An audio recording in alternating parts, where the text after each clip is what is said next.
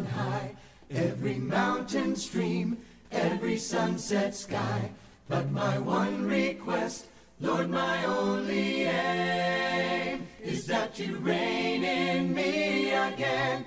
Lord, reign in me, reign in your power over all my dreams. In my darkest hour, you are the Lord of all I am. So won't you reign in me again? Over every thought, over every word, may my life reflect the beauty of my Lord. 'Cause you mean more to me than any earthly thing. So won't you reign in me again? Lord, reign in me, reign in your power over all my dreams.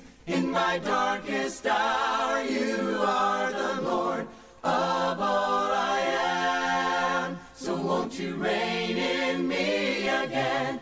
Lord, reign in me, reign in your power over all my dreams. In my darkest hour, you are the Lord of all I am. So won't you reign in me again? You are the Lord of all I am. So won't you reign in me again? Shout hallelujah. Shout hallelujah, shout hallelujah unto the Lord. Shout hallelujah, shout hallelujah, shout hallelujah unto the Lord. Sing aloud to God, let the people shout before his throne. Hallelujah, sing aloud to God, make a joyful noise unto the Lord. Shout hallelujah, shout hallelujah, shout hallelujah unto the Lord. Shout hallelujah, shout hallelujah, shout hallelujah unto the Lord. From the ends of the earth, from the depths of the sea, from the depths of the sea, let all creation praise his name. From the ends of the earth, from the ends of the earth, from the depths of the sea, from the depths of the sea, let all creation praise his name. Shout hallelujah, shout hallelujah, shout hallelujah unto the Lord. Shout hallelujah, shout hallelujah, shout hallelujah unto the Lord. Shout hallelujah, shout hallelujah, shout hallelujah, shout hallelujah unto the Lord.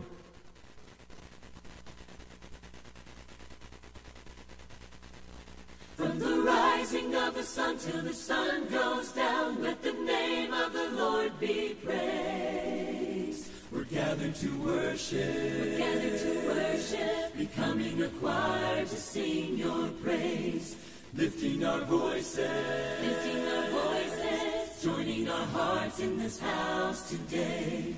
People of God, people of God, in the power of God, in the power of God, for the kingdom of God. To God we sing. From the rising of the sun till the sun goes down, let the name of the Lord be praised. From the rising of the sun till the sun goes down, let the name of the Lord be praised. From the sky to the depths, from the east to the west, we give you praise. We're gathered to go out, we're gathered to go out, to cities and towns we'll take your name. Into the nation, into the nation, shining your light in the darkest place. People of God, people of God. Refiners fire, my heart's one desire.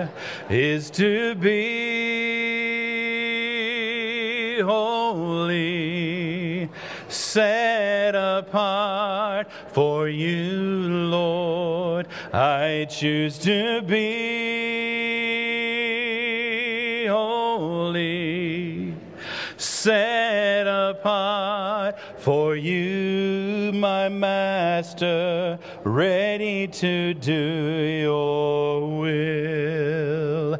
Refiner's fire, my heart's one desire is to be holy, set apart for you, Lord. I choose to be holy, set apart for you, my Master, ready to do your will. Lord, I'm ready to do your will. Lord, I give you my heart, I give you my soul.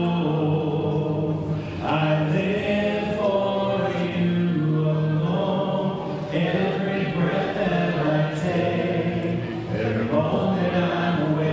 Lord, have your way in me. Oh Lord, I give you my heart, I give you my soul. I live for you alone. Every breath that I take, every moment I'm awake. Lord, have your way in me. Lord, have your way in me.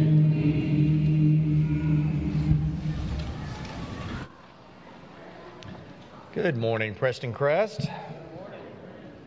We are glad that you are with us this morning. I'm Mike Pipkin, one of the elders here. We want to welcome you to the ten forty-five service here at Prestoncrest, and thank you for joining us in person. And for those of you that are joining us virtually, thanking you uh, for joining us there. If you do have a moment and you've got your smartphone available, please text the word check-in to the number that's on the screen. I also want to call to your attention to our new uh, pew back cards that have a number of things that you can use your smartphone for, to scan the code and enter uh, enter information. Uh, especially if you're visiting with us, there's a place for you to uh, to scan in and and note your attendance with us. We're just thankful for everyone who is here and joining us uh, at Prestoncrest this morning, whether in person or virtually. Um, few things that we want to bring to your attention. We have been talking quite a bit over the last several weeks about our fiftieth anniversary celebration. That is coming up on March twenty-seventh. Let me, we're starting to really put some meat on the bone with respect to that, so I want to call to your attention to a few things. First of all, we're going to have one worship service on March twenty-seventh at ten a m, obviously here in this auditorium. Uh, it was, it was mentioned earlier, you might have a chance to uh, maybe sleep in a little bit that morning. I would suggest that if you want a seat, you might not want to sleep in that morning.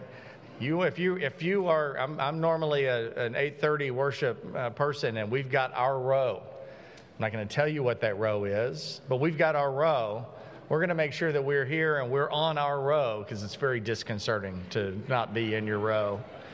But we anticipate a full house. Uh, I think this is going to be a glorious morning for God, an opportunity to raise our praises and to raise the roof here with the singing that we're going to be doing. Uh, following our, our worship service, we're going to have a catered lunch. We're going to have a tent set up in the parking lot, and Blue Mesa will be, uh, will be served uh, for all those that are in attendance. Additionally, we're asking, and if you have the opportunity to do this, uh, there's you can see a barcode on your screen. There's also a barcode that uh, is in your in your bulletin as well. If you can provide homemade cookies for us to distribute to uh, everyone that is here, please do that. One of the things that's fairly unusual that is also, though, in connection with our fiftieth anniversary is Robert Rigdon and his unusual uh, rig that he's got here that's doing some videoing. So uh, just act natural while you're uh, while you're around Robert in the in the videos that he's doing. We want to thank everyone who participated last week in our Fajita fundraiser for the the youth mission trips. We raised over twelve thousand dollars to go for their mission trip expenses. We're so thankful to each one of you and your generosity for that. We are mindful of the situation that is going on in the Ukraine right now. It is clearly occupying our minds and our hearts. It's it's it's filling us with concern uh, that that carries into our everyday conversation and our everyday lives. Uh, the elders uh, note and acknowledge this, and we also know that there are many of our brothers and sisters in Christ who are in harm's way in the Ukraine right now. Uh, the elders will be over the next week uh, touching, reaching out and and, uh, and touching some of those op- some of those potential uh, giving opportunities that we may have to help our brothers and sisters in Ukraine. Uh, this time next week, we're going to have some uh, particular uh, projects that we're going to be able to to highlight, and then to give you the opportunity to give generously uh, to those uh, uh, to those ministries. Excuse me, those ministries that serve in the Ukraine. We'll have that for you next week. Let's go to our Father in prayer as we continue our time in worship. Dear God in heaven, we are thankful for this body of believers here at Prestoncrest. We are thankful for the way that you have blessed us over the last fifty years, the sharing of the gospel in this place, the, the praise to you for in song and for the good works that you've enabled us to do. We are thankful for that, Lord, as we look forward for the vision for this congregation. Lord, help your vision to be our vision. Bless our good works here at Prestoncrest in the days and years to come. Lord, as we as we continue to, to work for and share our vision, we just ask that you and your Spirit intervene in each and every way. Lord, we're especially mindful right now for our brothers and sisters in Ukraine, for all of the souls that are souls of yours, built in your image and made in your image, that are in harm's way in the, in Ukraine. Lord, we just ask for you to intervene. We ask your blessing of protection on all those that are in in the in the middle of what's happening in Ukraine. For those that are able to flee, we ask your blessing and protection, and, and for hospitality on those that are receiving the refugees. Over a million people who have now left Ukraine, and given the situation, we ask your blessing on all of those, and, and those that are serving uh, those refugees as well. We just ask for your will to be done in that situation, for peace to return, and for you to be given the glory for that peaceful outcome. Lord, bless us as we continue our time here together in worship. May it be pleasing to you, and may your will be done. In Jesus' name we pray. Amen. Hear the word of the Lord from Matthew chapter twenty-eight. When they saw him, they worshiped him, but some doubted. Then Jesus came to them and said, "All authority in heaven and on earth has been given to me. Therefore go and make disciples of all nations, baptizing them in the name of the Father, and of the Son, and of the Holy Spirit." Let's continue our time in worship this morning.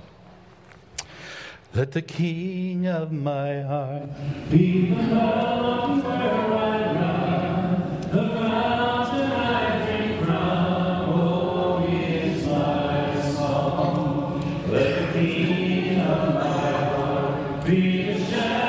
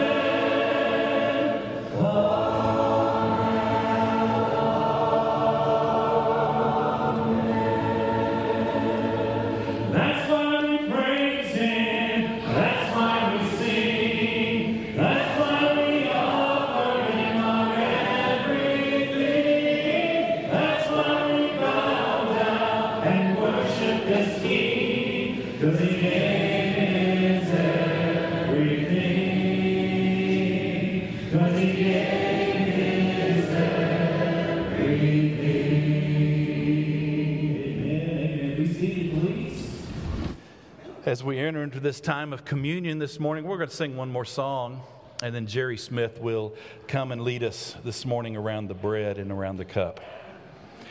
Jesus, name of all names, beautiful Savior,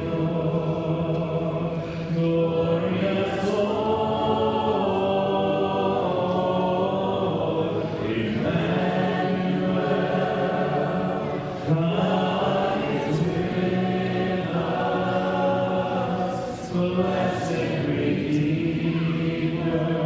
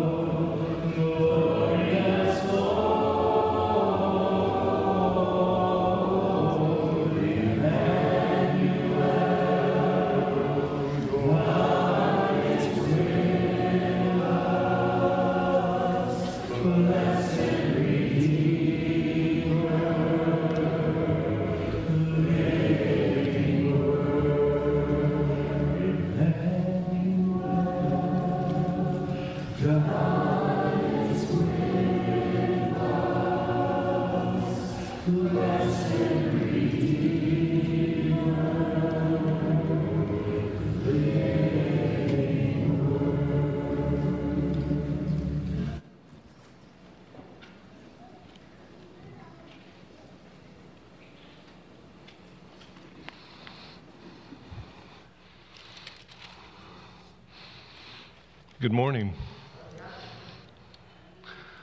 October nineteen eighty, junior high basketball tryouts. I had been working on my jump shot all summer long on my driveway, uh, practicing those driving layups without hitting the car in the garage, uh, doing the fading fade back shots, jumping over the curb by the sidewalk, hitting a thousand game-winning, buzzing-beating points, winning the N B A championship twelve times. I was ready for these tryouts. I walk into the gym after school, and I look around, and I got that really bad feeling in my stomach. I noticed that I was the smallest, scrawniest kid there, and they had not one but two guys that were already over six foot. I went through the day. It was a two days of tryouts. At the end of the first day, the coach came over, took me by the arm, guided me over to the corner of the gym, and said, "Jerry, I love your attitude and I love your hustle. You're not going to make the team. Don't come back tomorrow." And like any junior high guy, my main concern was to get out of there without anyone seeing me cry, because I was devastated. I thought I was so good at basketball and had done all this work and all this preparation, but when it came down to the competition, came down to actual life, I just wasn't as good as I thought it was. And isn't it like that with our spiritual life sometime? We're walking along, we're doing great, we have a really good time of, of spiritual growth and enjoyment, we get out and life happens, and we crack, and we crumble, and we realize we're not maybe as good as we think we are. Fortunately, God knows that, and he had a plan for us, because in Second Corinthians five, he talks about how he wants to reconcile us back to him, and this is the way he did it.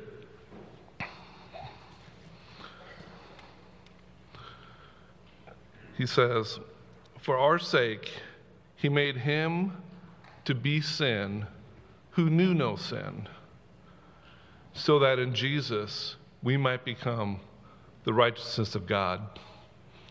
Our sin went to him so that we can be better than we really are. Let's pray. God, thank you so much for the grace and mercy you give us through Jesus. to cover our sin, to cover the way that we're not as good as we should be. And you love us so much that you forgive us and you call us to be more than we could be through you and through Jesus. Thank you for that blessing, and through him we pray. Amen.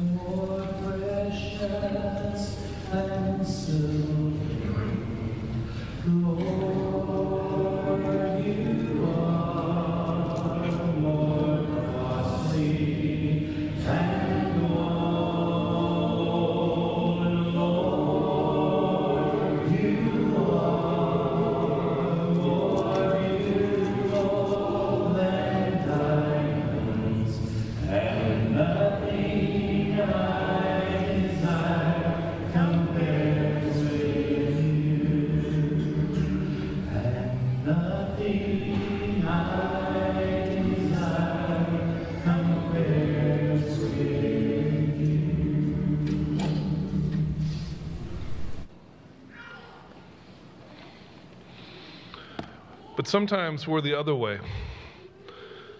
Sometimes we feel like we're not good enough at all.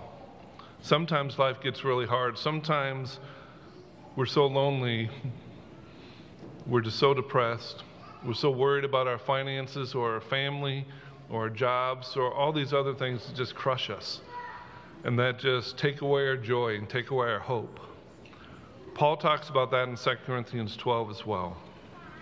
It says, "But God said to me, my grace is sufficient for you, for my power is made perfect in weakness. Therefore, I will boast all the more gladly in my weaknesses, so that the power of Christ will rest upon me. For when I'm weak, God makes me strong." And that, my friends, is hope that we can all grab onto. Let's pray. God, thank you for Jesus and the hope that you've given us, and knowing for certain that, that you're there for us, that you love us, that you care for us, and that you will never, never leave us. It's through him we pray. Amen.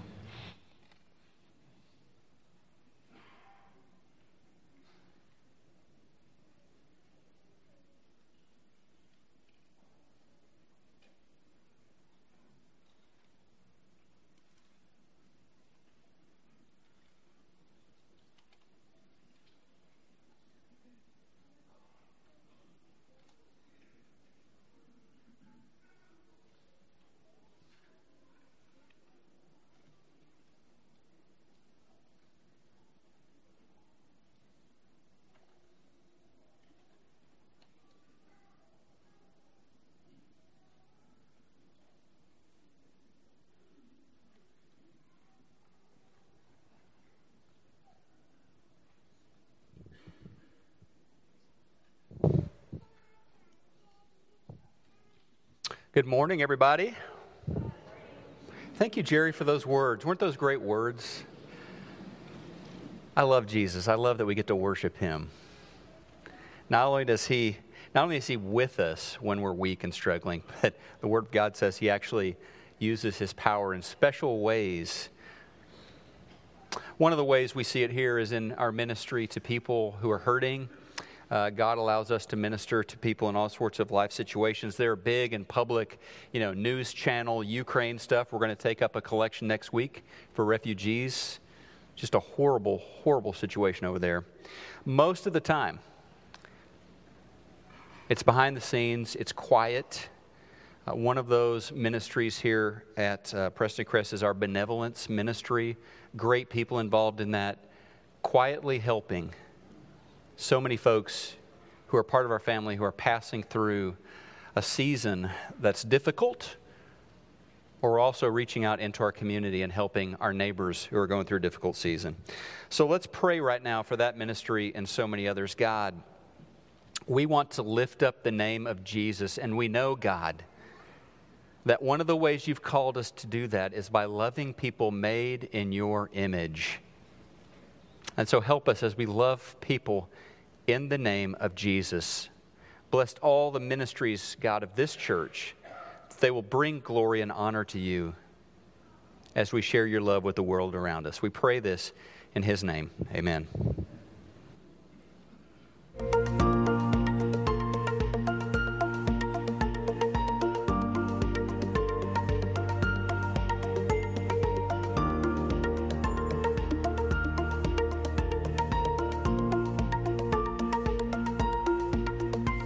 Hello, church family. I'm Kirk Ellison. Part of your giving each week goes to the good works of this church in the form of member and community benevolence. Paul tells us in Galatians chapter six to bear one another's burdens and so fulfill the law of Christ. There are members of our church family and of our community that are hurting, that are dealing with burdens they can't handle, financial, physical, emotional burdens. Some are on the verge of losing hope, losing home, and are in despair. It's through your giving each week that the Prestoncrest Benevolence Ministry exhibits Christ-like compassion to the best of its abilities through prayerful requests to be good stewards, prayerful requests to share the good news of the hope that is in Jesus to those that are in despair. It's because of your giving that this ministry can do its work. May God bless you in your giving. Thank you.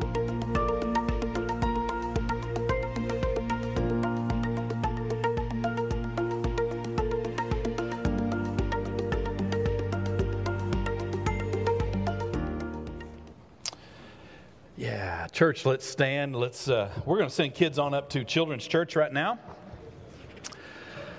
And then we're going to sing one more song as Gordon's getting ready to come back up here and share with us this morning. Lord, I come, I confess, bowing here, I find my rest, and without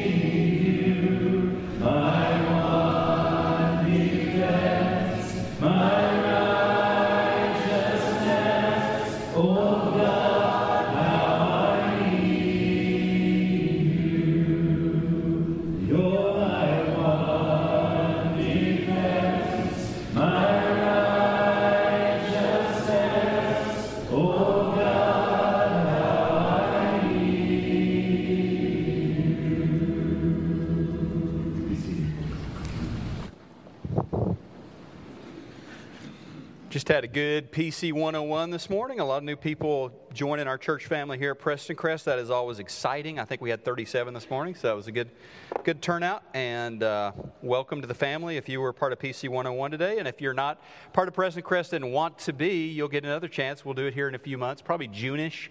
Uh, we'll get a date set and let you know when the next one is going to be. Uh, really, the big news of the day, though, is today, March the sixth, is our wedding anniversary, twenty-nine years today. So, yeah. Applause for her for putting up with me for twenty-nine years. Uh, looking forward to what's coming next for sure. Evangelism. That's a word that for a lot of Christians kind of makes the knees start shaking a little bit. Uh, maybe they break out in a cold sweat a little bit. Evangelism is a scary idea for a lot of believers. I've got some good news this morning. How about the good news?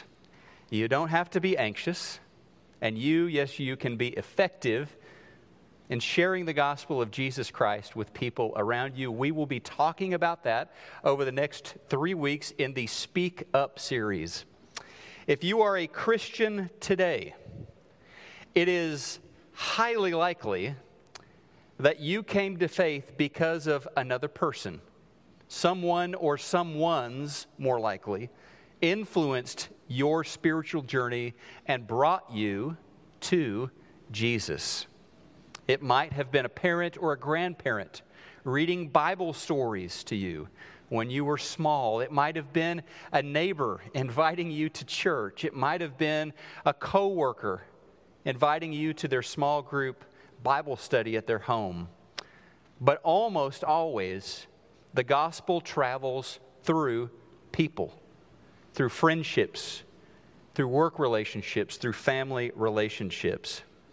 And so in this Speak Up message series, we're going to be learning about how that works and how we can, without fear, begin to share our story and, more importantly, share his story. The conversation this morning starts in John chapter four. In John chapter four, Jesus encountered one of the most improbable and, at the same time, one of the most effective evangelists in the early days of the Christian movement. And in this story, we get to see how Jesus uses someone, a regular someone, in fact, someone with a good deal of baggage, to share the faith with people that she knew. She exemplifies, this woman in John chapter four, an important truth that the gospel has and does and will spread most effectively through personal relationships. So here we go. John begins telling us about this encounter with a phrase that is interesting when you think about it. It is John chapter four, verse four. He, Jesus, had to pass through Samaria. Had to pass through Samaria. So he and his disciples, Jesus and his entourage, they are going south to north, Judea up to Galilee, where most of them were from. And John says they had to go through Samaria, but did they? Not really. In fact, ninety-nine percent of Jews would have taken one of the other routes from Judea to Samarian, to Samaria. The Jews did not like the Samaritans as a group. And vice versa, thank you very much. They did not associate with the other group, and vice versa. But Jesus, according to John, had to go through Samaria. Why? It kind of begs the question. Because there was something that needed to happen in Samaria. And so on the outskirts of a Samaritan village, Sychar, Jesus stopped at Jacob's well. He was thirsty. He sent his apostles into town to buy provisions. And that's when she showed up about noon, all alone, carrying a jar to collect water. And Jesus struck up a conversation with, as she know, she's known for ages since, the woman at the well. Um, he was thirsty, and he knew that she was thirsty for living water, for a deeper connection with God, and for something to fill the emptiness in her life. And so this connection, he had to go through Samaria because he had to make a connection with this individual and through her with many others. By the way, she was, verse nine, quite shocked. I mean, men did not speak with women if they were strangers in public. Samaritans certainly weren't speaking to Jews, and Jews weren't speaking to Samaritans. This guy is a Jewish rabbi. He's talking to her. She said, "You do know I'm a Samaritan. And you're a Jew, right? So why are we having this conversation? Why are you talking with me?" And now Jesus, in this conversation that he initiates, Jesus doesn't come out swinging. Jesus does not call out the sinful pattern in her life. There was one. He doesn't wag his finger at her and tell her everything that she needs to fix about her life. What he does is asks her for a very small favor. Now, Christians, this is a good thing. I applaud this. We are very often looking to do the favor. We're looking to serve. We're looking to help. We're looking out for needs constantly. But I would tell you, there is also incredible power in lowering yourself, humbling yourself, elevating the other person, saying, I could use your help. Could you do a favor for me? And here, that's how the whole life-changing conversation gets started. Jesus asks for a favor. Can you get me some water? I'm thirsty. Now, let me ask you a, a, a question this morning. Do you think Jesus could have gotten himself a cup of water? Do you think the one who turned water into wine could have gotten himself a cup of water? Do you think the one who walked on water could have gotten himself? Do you think the one who raised the dead back to life, who healed all, do you think Jesus, who multiplied bread to feed thousands, could he have gotten himself a cup of water? Yeah, I think he could have. Could have managed that. But he honors her. He lowers himself by saying, I need you. You can do something for me. And through that simple request, this massive cultural divide, the hostility of centuries, kind of falls away, and it's just one person helping another person. There's a back and forth that follows, a conversation. In fact, this is one of the most detailed conversations that we have that Jesus ever had with anyone. It's right here in John chapter four between him and her. And he wants to invite her into the kingdom. He wants her to be saved. He offers her living water, and, and she gets kind of cagey. She's obviously, obviously a little bit nervous. And so she begins to ask some questions that appear to be kind of detour or decoy questions. Let's change the subject. Like verse nine, why are you, a Jew, talking to me, a Samaritan? And then she asks him in verse twenty, you Jewish people believe that we are supposed to worship in Jerusalem. We, the Samaritan people, believe we're supposed to worship right here on this mountain. So who's right about that? And and this one's funny. I mean, you got to have a little sense of humor when you read the Bible sometimes. In verse twenty-six, this is just funny. She says, well, I guess someday when the Messiah shows up, he'll answer these big questions that we have. Now, that's just funny. So when God opens the door to share your story with somebody, share the gospel with someone, it is not uncommon for questions to get asked. They may be hard questions, they may be sincere questions, or they may be decoy questions. Why are there so many denominations? What happens if, if someone has never heard the gospel? Is God going to send them to hell? Why has religion caused so much harm over the centuries? Questions, questions, questions. And I love the way Jesus is always taking her questions back to the gospel, the good news. And we can do the same. You don't ignore the question. Quick answer back to the gospel. Quick answer back to the gospel. Rather than ignoring someone's question, we address it quickly and get back to the gospel. That's what he did. All right. The Messiah. The Messiah is coming. Verse twenty-six, someday? What if I told you the one you're talking to right now is the Christ, the Messiah? When we share the gospel, the Spirit of God is at work. Whether it feels that way to you or not, whether you have all the answers or not, the Spirit of the Lord is working in that moment, because there is nothing Jesus wants more than to call sinners to repentance, than to call the lost back home to the Father. And so the Spirit of the Word, Lord is working. It doesn't guarantee that that person is going to come to faith in Jesus.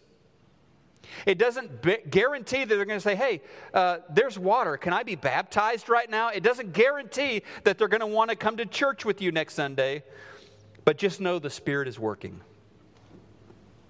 In her case, she was so convicted that he was who he claimed to be, that he was the Messiah, that she drops the water jug, does an about-face, sprints back to town, tells her neighbors and friends, you know what? I think I might have just met the promised Messiah. Verses twenty-eight and thirty, the woman left her water jar, went away into town and said to the people, come, see a man who told me all that I ever did. Obviously a prophet. Can this be the Christ? They went out of the town, the townspeople, they went out of the town and were coming to him. What happened was incredible, and it became a two-day revival with the Son of God. Verse thirty-nine, many Samaritans. By the way, this phrase is just remarkable in and of itself. Many Samaritans from that town believed in him. Why? At first, at least, because of her. Because she spoke up. Because of the woman's testimony. He told me all I ever did. So when the Samaritans came to him, they asked him to stay with them, and he stayed there for two days. Many more believed because of his word. Now they're locked on to Jesus. They said to the woman, it's no longer because of what you said that we believe, for we have heard for ourselves, and we know that this is indeed the Savior of the world. Wow. So she was a bridge between people and Jesus. Her message got them to Jesus, and then he was able to deliver his message of salvation. Our story, by the way, our story, you have a story, I have a story. It may be dramatic and exciting, it may be pretty mundane, but it's your story to tell. Your story is not the destination. My story is not the destination. Your story is, is an important bridge between another person and Jesus. Your story is a way to get them to hear his story. She did her job. She spoke up. Many Christians don't think they know enough.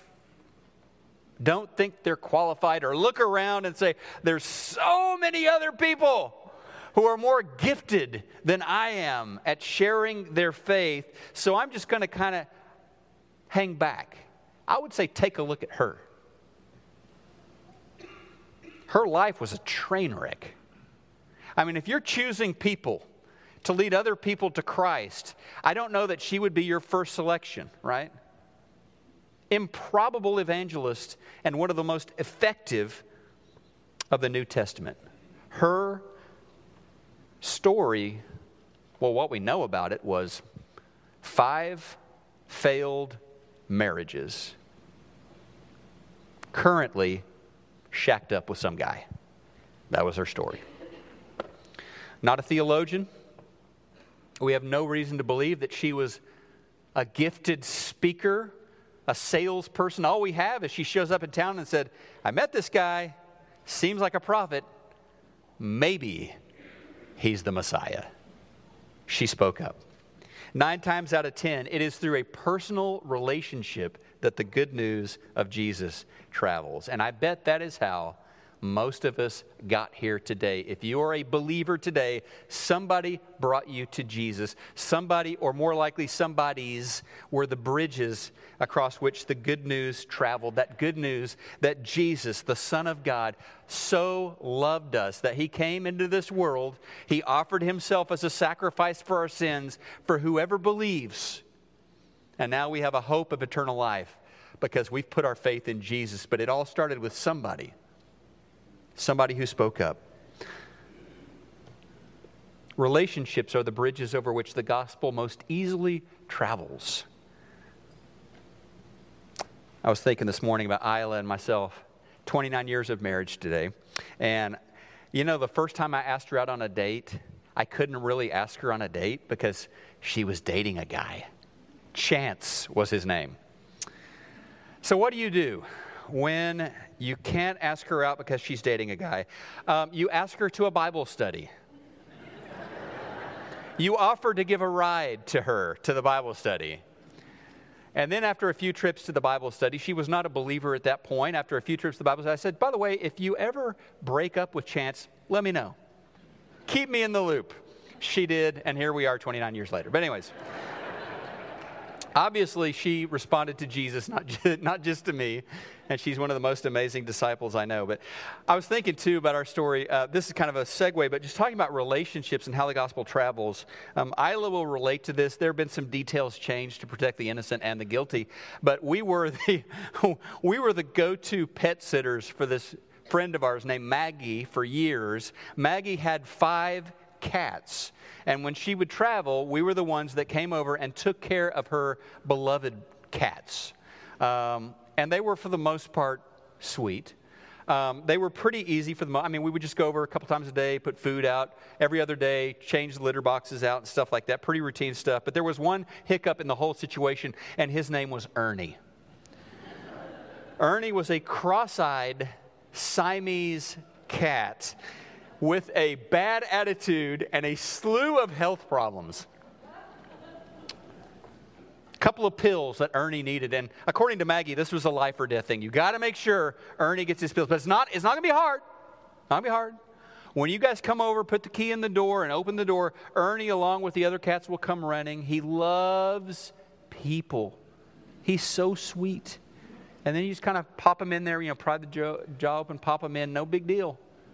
He's going to love you guys. Yeah, you can see where this is headed. Not so much. It was it was kind of like we were special forces at some point where you had to track Ernie down. There was stealth, there was deception, and then there was kind of shock and awe power that had to come into play to get him his medicine. But we would go by to feed the cats, and sure enough, we would open the front door, and four out of the five would come running to us, you know, kind of rub against our legs and meow. They wanted their food, but they also wanted some love. It was pretty sweet, you know. And Ernie, on the other hand, saw us as the enemy, and he had that dialed in from the beginning. We never saw him when we opened the door. He was never there. He would go into hiding, and he was really good at hiding. So it was usually me and Claudia, my daughter, going over. And so we would feed the cats, we would change the litter boxes, and then we would begin to search for Ernie. And I am a little embarrassed about how much of that house we had to search.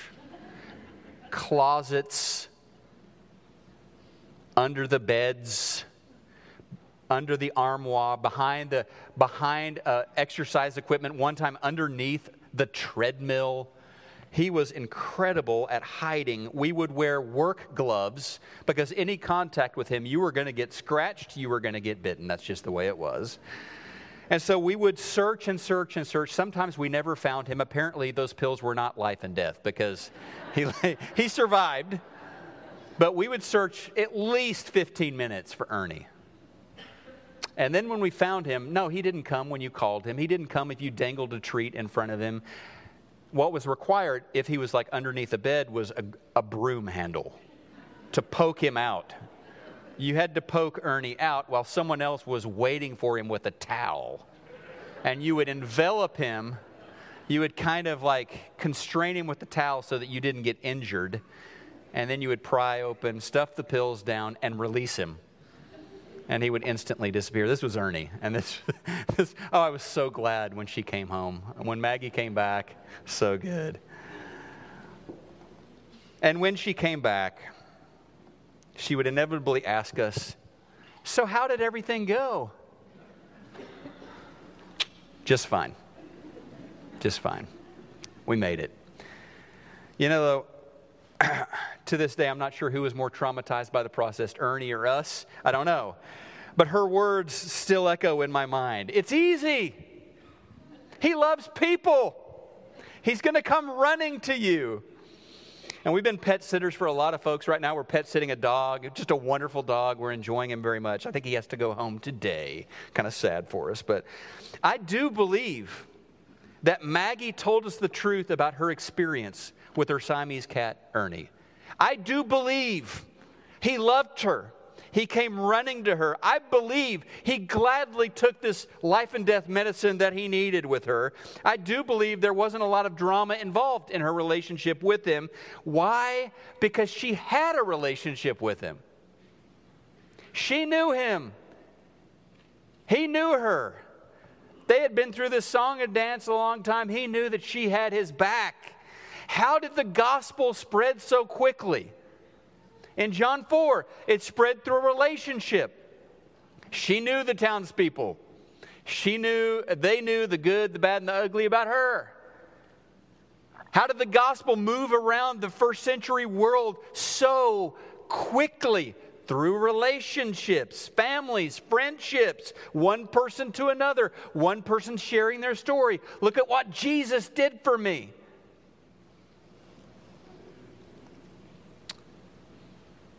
The good news isn't shared through coercion or headlocks or manipulation. It's shared with love, in relationship, person to person, friend to friend. And there are a lot of ways, by the way, a lot of ways to share Jesus. Our little series here is not going to get into all the different ways. I don't know that there is an exhaustive list of all the ways that you can share Jesus. There is not a one-size-fits-all approach to evangelism. Over time, the methods change. Over time, the approaches change. The message doesn't. The good news doesn't change. But all that other stuff changes. But there is always a common denominator beyond just the message, and that is a willingness to share, an availability to speak up for Jesus.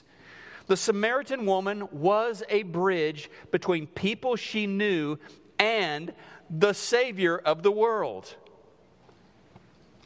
And this has been going on since the beginning. In John chapter one, we hear about the very first people who came to faith in Jesus. John one, forty to forty-five.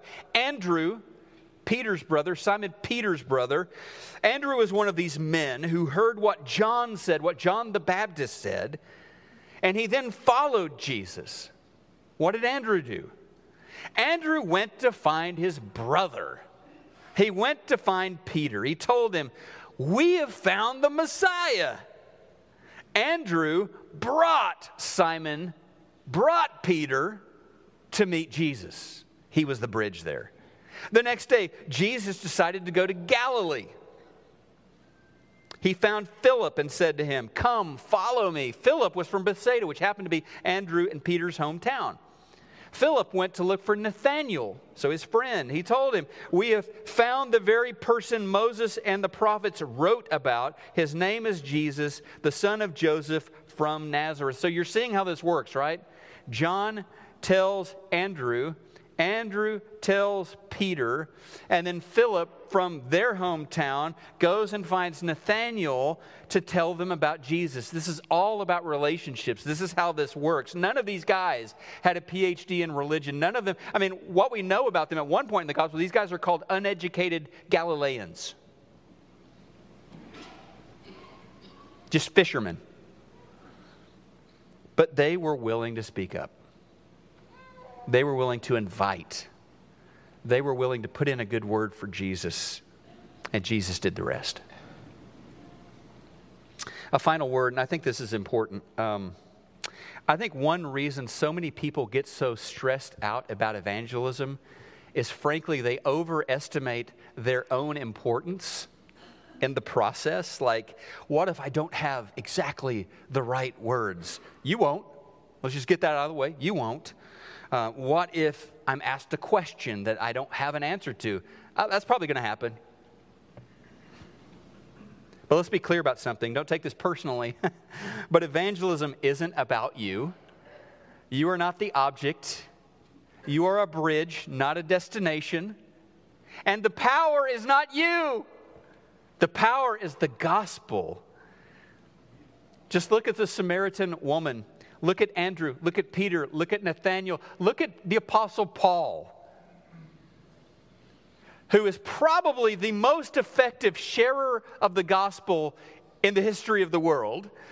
And the Apostle Paul makes it clear, it's not about me. He said in First Corinthians chapter one, Christ did not send me to baptize, but to preach the gospel, and not with words of eloquent wisdom, lest the cross of Christ be emptied of its power. He's almost saying, look, if I had done this amazing, slick presentation, it kind of takes something away from the gospel. But you guys know me. I'm not slick. I'm not eloquent. So the glory goes to God, and the power is obviously from somewhere outside of me. And that's the way evangelism works. It's not our brilliance. It's not our educations and our eloquence that impacts the lives around us. It is the gospel, the power of God. And so we are responsible to be witnesses. Witnesses speak up. They share their story. Whether somebody ends up putting their faith in Jesus, whether someone ends up being baptized into Jesus, whether someone ends up placing membership at the church, that, that's between them and the Lord, right? That's not something that we determine. We are responsible to speak up. So Romans one sixteen, we will finish here. Um, seems like a good place for us to land today. Paul wrote these words to this church in the center of power of the ancient world. Christians in Rome, he said, I am not ashamed of the gospel, for it is, it's the power of God for salvation to everyone who believes, to the Jew first, but also to the Greek. Read that with me if you would. I am not ashamed of the gospel, for it is the power of God for salvation to everyone who believes, to the Jew first, but also to the Greek. So are you available? Are you willing to speak up for Jesus? And this morning, maybe it's your day to cross that line of faith, to say yes to the gospel story, to join yourself to Jesus and his movement. Maybe you need to be baptized this morning into Christ. We would love to help you with that. Maybe you're here this morning and you need the prayers of this church. We would love to pray over you. Mike and I will be down here available to pray with you, over you. But let's all right now stand and let's respond to God with worship. Lord, I come, I confess, bowing here, I find and without you, I fall apart. You're the one that guides my heart. Lord, I need you. Oh, I need you. Every hour I need you. My one defense, my righteousness, oh God, how I need you. Where sin runs deep, your grace is more. Where grace is found is where you are, and where you are, Lord, I am free. Holiness is Christ in me. And where you are, Lord, I am free. Holiness is Christ in me. Lord, I need you. Oh, I need you.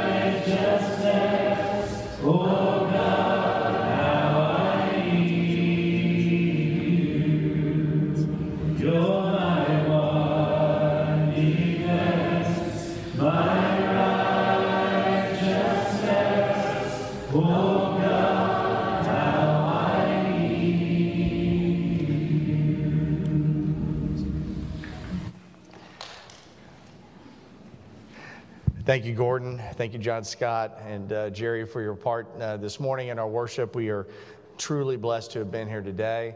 Uh, really quickly, I want to thank everyone uh, for the thoughts, calls, texts, Facebook posts, flowers, many, many cookies uh, that have arrived at our house over the last few weeks uh, with the passing of my mom. I really do appreciate the, the love and support of this congregation, and I don't know how uh, when we go through loss, if, if we don't have God, how we go through.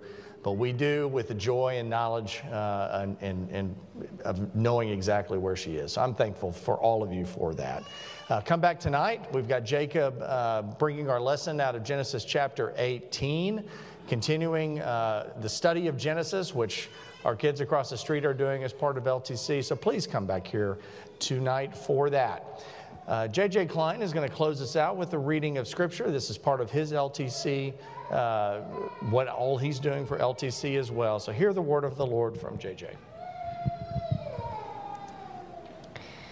Romans chapter one, verse sixteen through seventeen. For I am not ashamed of the gospel, for it is the power of God for salvation to everyone who believes, to the Jew first and also to the Greek. For in it the righteousness of God is revealed, from faith to faith, as it is written, the righteous shall live by faith. And the church said? Amen. Nice job. Well done.